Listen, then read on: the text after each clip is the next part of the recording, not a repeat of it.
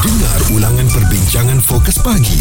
Izwan Azir dan Muaz di kecap bulletinfm.audio Kita semua sudah maklum dengan keadaan banjir yang melanda ya dan kemas kini terbaru mangsa banjir di seluruh negara. Kini mencecah 72,358 orang daripada 20,422 keluarga setakat jam 12.30 malam tadi. Menurut laman web info bencana Jabatan Kebajikan Masyarakat ya sebanyak 445 pusat pemindahan sementara dibuka dibuka di lima negeri dan daripada jumlah itu 40,722 mangsa daripada 11,323 keluarga di Terengganu dan kini ditempatkan di 300 PPS membabitkan 12,191 kanak-kanak dan 1,272 bayi. Sementara itu di Kelantan sebanyak 138 PPS kini beroperasi untuk menempatkan 31,313 orang mangsa dari 9,005 keluarga termasuk warga emas dan warga OKU selain kanak-kanak dan bayi dan dua PPS masing-masing di Perak dan Johor. Uh, masih beroperasi dengan kurang 60 orang mangsa bagi setiap negeri dan di Pahang tiga PPS masih beroperasi yang menempatkan 221 mangsa daripada 62 keluarga. Dan kalau kita semua sedia maklum juga ya dalam keadaan ini uh, banjir ini memang amat-amat berbahaya uh, dan empat mangsa bah terkoban di Kelantan melibatkan tiga beradik yang terkena renjatan elektrik di kampung Morak Tumpat dan seorang lagi bayi berusia 15 bulan lemas di kampung uh, Gual Tok Deh Rantau Panjang. Di Terengganu kemarin juga seorang kanak-kanak perempuan berusia 2 tahun lemas selepas terjatuh dari pintu dapur rumah ibu saudaranya yang dinaiki air di kampung Apal Jertih dan mengikut Jabatan Meteorologi Malaysia ya negeri-negeri di pantai timur dijangka terus dilanda hujan lebat hingga ke hari ini. Jadi persoalannya sampai bilakah banjir ini akan terus melanda uh, pantai timur pada setiap tahun ya mungkin uh, keadaan alam ataupun keadaan cuaca yang memang kita tak dapat dielakkan tapi takkan tak ada alternatif lain yang boleh dilakukan. Kesiapsiagaan tu memang kita dah dapat lihat dah ya pemantauan dan juga persiapan kita untuk mendepani dan juga berhadapan dengan banjir. Tapi amat merisaukan kita bila saban tahun pada hujung tahun je mesti akan berlakunya banjir. Jadi bagaimana agaknya keadaan sahabat-sahabat kita di pantai timur tu ya yang mungkin mereka dah reda dengan yang berlaku. Tapi kita tak naklah. Kalau tiap tahun rumah yang sama asyik kena kerugian harta benda kehilangan nyawa berterusan pastinya ada perkara yang boleh kita buat penambahbaikan. Jika anda terlepas topik serta pendapat tetamu bersama Fokus Pagi Izwan Azir dan Muaz stream catch up di blutinfm.audio sampai bila nak hadap banjir setiap tahun? Itu persoalan yang sering kali kita fikirkan bila lah nak settle ya. Tapi mungkin oleh kerana keadaan keadaan monsun, keadaan hujan lebat yang berterusan menyebabkan keadaan itu tak dapat nak dielakkan. Tapi kita cukup kesianlah kepada rakan-rakan kita yang berada di sana yang terjejas akibat banjir ni. Kalau boleh memang kita uh, nak bantu kan? Uh, mungkin dari segi sumbangan dan juga doa yang kita kirimkan. Dan kita nak dapatkan juga perkembangan terkini bagaimana keadaan di sana. Aifa Sofia yang uh, katanya menyewa di Pengkalan Cepa Kelantan dan berhadapan dengan situasi banjir ini bagaimana pada hari pertama tu adakah banjir tu berdasarkan hujan hujan lebat yang berterusan tiba-tiba naik airnya Aifa? Uh, ya betul. Mula-mula tu um, hari hari Ahad eh hari apa tah? Mm-hmm. Hari yang pertama tu uh, saya ada urusan dekat luar. Okay. Lepas tu um, kami bersama 8 orang Mm-mm. yang menyewa dekat sini ni. Jadi kita kapul. Maksudnya kita tak ting- eh, kita tak bawa kereta semua keluar. Okey. Jadi ada kereta yang tinggal lah dekat rumah ni. Uh, jadi kita keluar tu dalam tujuh kereta. Jadi tinggal lagi satu kereta dekat dalam dekat rumah ni. Mm-mm. Balik-balik petang tu dalam pukul empat lebih tu air dah paras peha dah. Oh, okey. Ya Allah macam mana ni? Uh, parking dekat luar dekat tinggi sikit tu mengarung air uh-huh. uh, balik rumah sewa ni dengan pakai baju kurung apa semua uh-huh. air time air time tu dah dekat peha lah Oh, tu, memang cepat lah masa tu masih hujan lagi masa awak balik tu? Ya, yeah, ya. Yeah. Time tu memang tengah hujan lebat. Lepas tu memang basah lah dengan laptopnya, bagai-bagai semua tu. Mm-hmm. Lepas tu uh, sampai rumah ni, kata Ya Allah hari kereta ni memang tak boleh nak keluar dah sebab dekat keadaan sekeliling ni dah jadi macam pulau dah. Oh. Rumah tinggi, rumah uh-huh. Alhamdulillah tinggi. Cuma kereta lah kat bawah tu um, risaulah eh. Ha ah. Okey. Time, tapi alhamdulillah time tu uh, air tak naik lagi dekat kereta dekat parking. Cumanya uh, dah kalau dekat area kereta tu dah paras um, bawah sikit dari lutut. Uh. Okay. Dan sempat uh, dialihkan lah eh? Tak, tak. Memang tak. Oh, tak sempat. Ha, lepas tu panjang cerita dia sebenarnya. Mm-mm. Sebab kita bukan orang sini. Yeah. Lepas tu nak cari tu ya Allah nak cari towing apa semua tu memang uh, orang kata merata lah eh. Betul ya.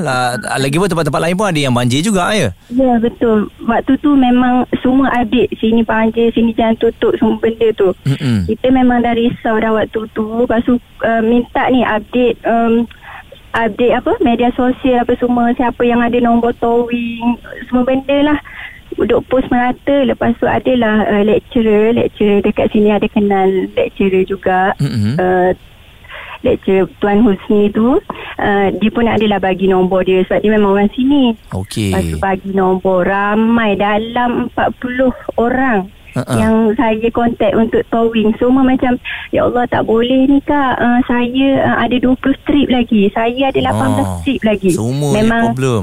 Ya semua problem. Lepas uh-uh. tu um, ada yang sanggup. Kata uh, boleh insyaAllah tapi dalam uh, apa uh, dalam tiga lagi trip. Lepas tu saya pergi ke akak. Uh, macam tu lah Okay. Malam tu memang tak tidur. Ya, ya. Sebab tu, risau yeah. jugalah masa tu kan. Takut yeah. air naik lebih tinggi lah ya. Ya, yeah, sebab memang time tu macam tak tak nampak lah tanda-tanda nak berhenti tu memang tak nampak.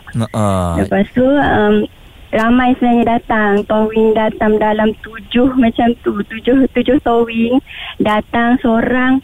Uh, kak tak lepas masuk ni kak sebab rumah macam ke dalam sikit. Okey. Jadi kanan ni memang dah macam pulau macam rumah rumah kita je yang timbul waktu tu. Yelah nak masuk tu pun ha. dia orang ah. takut juga takut dia orang yeah. pun tak boleh keluar nanti.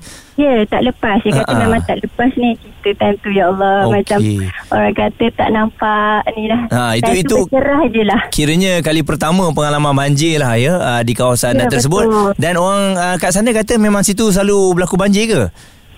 Diorang cakap last banjir kat sini 2014 macam tu. Oh, okey. Ah, juga. Ah, kita pun macam tak biasa. Ya Allah, kita tak tahu si keadaan sini macam mana kan? Hmm. Yalah, alhamdulillah lah. Maksudnya uh, semuanya berjalan dengan lancar tapi satu pengalaman untuk awak jugalah ya. Uh, bila ya, berdepan betul. dengan situasi yang getir macam tu, nasib baiklah itulah pentingnya ada bantuan uh, orang sekeliling ni untuk sama-sama membantu dalam keadaan banjir ni ya. Ya, betul. Situasi getir yang dihadapi oleh Haifa uh, belum pernah lagi berhadapan dengan situasi banjir uh, ber, uh, berada di sana berdepan dengan situasi uh, tersebut memang uh, memerlukan sokongan yang kuat ya daripada orang sekeliling. Izwan Azir dan Muaz di Ketchup Politin FM kita fokuskan mengenai keadaan banjir ni sampai bila agaknya setiap tahun berlaku sebegini dalam keadaan hujan lebat yang berterusan. Dan bantuan terus dia disalurkan ya dari segi keuangan dan juga dari segi alatannya juga eh. Memang uh, ada setengah tempat tu memang sedikit sukar tapi masih lagi diusahakan uh, terus bertahan sahabat-sahabat kita yang berada di pantai timur. Dan kita ada Roslina yang berada di Besut Terengganu. Katanya keadaan banjir di sana dah semakin uh, surut ya. Jadi uh, bagaimana agaknya pada awalnya? Berapa hari banjir itu uh, melanda di tempat awak ni Roslina? Dalam dua hari macam tu lah. Dua hari oleh kerana hujan lebat juga ya? Ah, ya. Mula-mula memang hujan lebat lah Mm-mm. Dan uh, air naik hmm. sampai tahap mana tu? Uh, uh, sikit lagi nak masuk rumah. Oh, okey. Jadi apa yang awak buat waktu tu? Adakah ini kali pertama sebelum ni dah pernah berlaku banjir? Uh, uh, dah. Uh, sebelum ni dah masa tahun 2000 memang banjir besar macam ni lah. Oh. Lepas tu tahun yang kedua tahun 2014. Mm-mm. Uh, apa tu bahagian dapur tu dah masuk air lah. Mm-mm. Okay. Jadi macam banyak barang-barang yang apa ni kita alihkan ke tempat tinggi lah macam peti ais uh, apa tu mesin hmm. basuh baju-baju yang uh, apa dapur kat luar kat, kat uh, dalam dapur kat kat bawah bawah tu kita angkut semualah. Ha uh, jadi barang-barang uh, tu. Pada tahun ini awak memang dah rasakan akan berlakunya banjir ke macam mana? Awak dah buat persediaan awal ke? Uh, sebelum ni kita tak jangka lah. Mm-mm. Macam uh, biasa-biasanya macam sikit, sikit-sikit je air tu taklah tak, tak teruk sangat. barang-barang semua kita te- uh, apa angkut kat tempat tinggi lah. Mm-mm, masih Macam lagi. kenderaan semua kita le- letak kat, uh, kat kat luar kat dekat apa uh, jalan raya besar lah. Okey, dari segi bantuan macam mana Roslina? Cepat ke diberikan? Uh, bantuan tak uh, bant, bantuan makanan macam tak tak ada uh, sebab saya saya pindah dekat PPS. Oh, PPS semuanya uh, tertumpu di sana lah dari segi makanan Ah, ya, semua ya. eh. Ah ya. Okey, jadi um, mungkin suasana di PPS tu macam mana agaknya? Mungkin selalu kita tengok di TV je kan. Ah, Ah, dari ya, segi ya, betul. keadaan uh, di sana uh, Roslina tak tak berapa selesa lah macam uh, apa kemah kemah kan uh, tika apa semua saya tak dapat Oh, okey. sebab uh, ter- terlalu ramai sangat uh, yang apa ni yang berpindah Uh-uh. mungkin tak cukup lah Uh, jadi tidur tapi di lantai makanan lah. tu okey lah tu, Okey. uh, dapat lah Ha-ha. makanan. Alright. Jadi mungkin benda-benda macam tu lah Yang kita boleh tengok Sebab kadang-kadang Ada di antara kita ni Yang nak beri bantuan ya. Ah, ya, Tapi ah, betul. Kalau berlebih-lebihan Baju dan sebagainya Mungkin Makanan pun dah banyak. Benda-benda macam Ah, tu ya. lah Tika ya. Ah, Selimut. Ah, tika. ah ya betul. Ah, ah, Okey ah, Now Dan sekarang ni awak dah balik rumah? Tengah bersih-bersih dah- rumah ni? Ah kita dah uh, dah balik rumah. Okey Hati-hati Rosina. InsyaAllah Okey, pelan-pelan ya. Semoga tabah menghadapi ujian ini ya. Okey terima kasih. Dan uh, selain itu juga ini respon yang diberikan oleh Dato' Rohaimi Mat Isa selaku Ketua Polis Terengganu. Keadaan ini diburukkan lagi apabila hujan pada ketika ini juga semakin lebat. Ia telah menjadikan uh, arus air yang melalui setiap kawasan di daerah besar ini semakin deras dan dalam. Dan ia turut menyulitkan uh, usaha-usaha uh, bagi tujuan bantuan. Di samping itu juga ia telah memutuskan uh, hubungan di antara daerah besar ini dengan daerah-daerah lain secara sepenuhnya.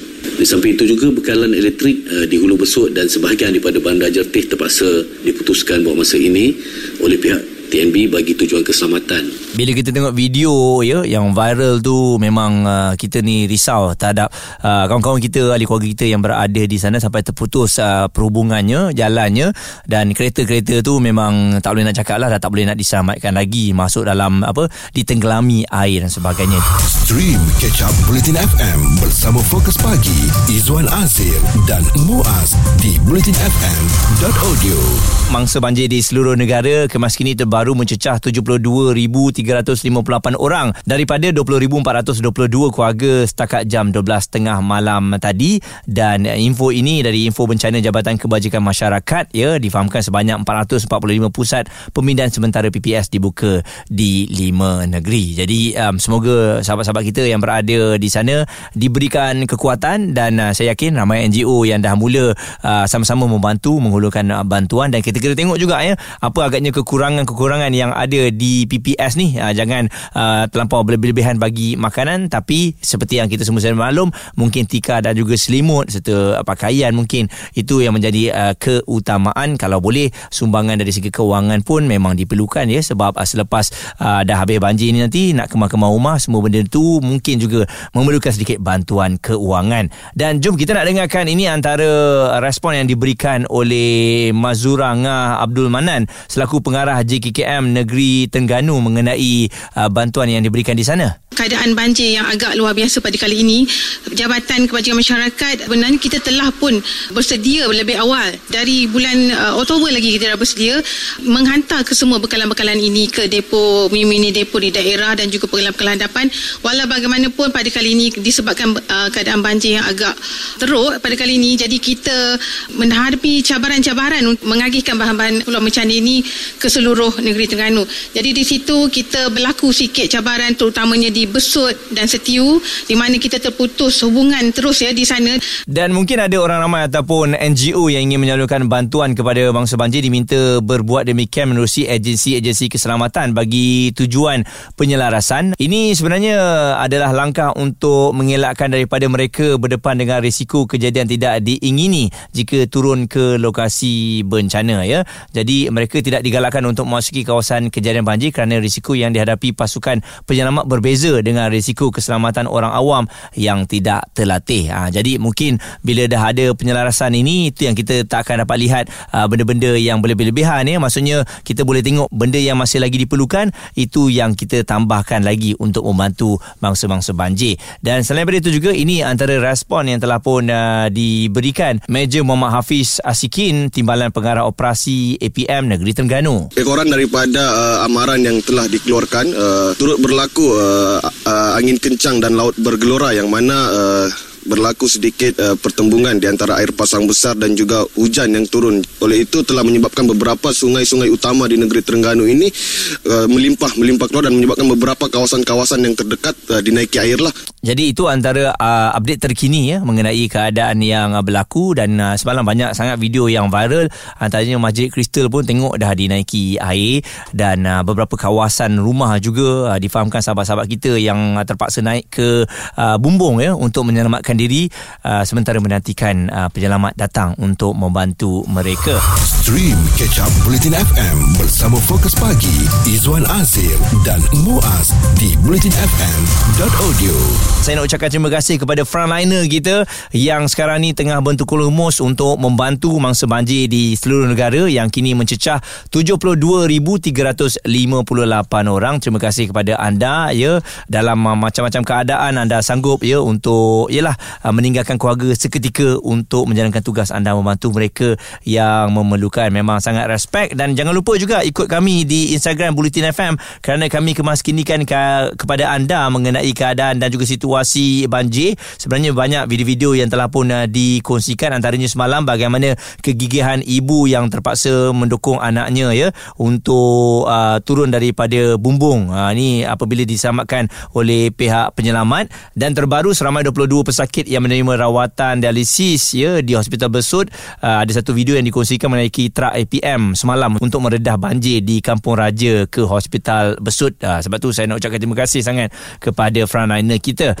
Dan selain itu juga bantuan uh, turut uh, terus diberikan Kementerian Pembangunan Wanita Keluarga dan Masyarakat meluluskan perolehan darurat sebanyak RM500,000 bagi membiayai keperluan segera serta bantuan kepada bangsa terjejas banjir di Terengganu dan Kelantan. Menterinya Datuk Seri Nancy Shukri berkata peruntukan berkenaan berkenaan adalah bagi memastikan barangan keperluan tambahan di stor mini depoh dan pekalan hadapan di daerah-daerah terjejas sentiasa bersedia dan uh, petugas JKM ya akan terus memantau dan bersiap sedia sepanjang masa di kawasan yang terlibat. Dan kita harapkan ya uh, banjir yang melanda di beberapa kawasan ini akan uh, lekas surut ya dan semua mereka yang mungkin berada dalam keadaan yang sukar sekarang ini diberikan bantuan secepat mungkin. Dan kita harapkan anda diberikan kekuatan kesihatan ah, terutamanya mereka yang betul-betul memerlukan bantuan ketika ini. Dan waktu ini memang kita kena lupakan semua perbezaan politik ke kan? Ah, waktu ini kita adalah satu kita adalah rakyat Malaysia yang sentiasa memberikan yang terbaik terhadap mereka yang berada dalam kesukaran. Dan pastikan dapatkan update terkini di Bulletin FM mengenai keadaan banjir semasa sebab ada beberapa kawasan juga uh, telah difahamkan ditutup ya untuk laluan utamanya dan ada laluan alternatif lain yang telah pun diberikan untuk anda pergi ke tempat tersebut. Antaranya semua laluan ke daerah di Besut itu ditutup uh, dan kalau menerusi uh, harian metro ada um, telah diberikan antara laluan-laluan alternatif lain yang boleh anda lalui. Stream Catch Up Bulletin FM bersama Fokus Pagi Izwan Azir dan Muaz di bulletinfm.audio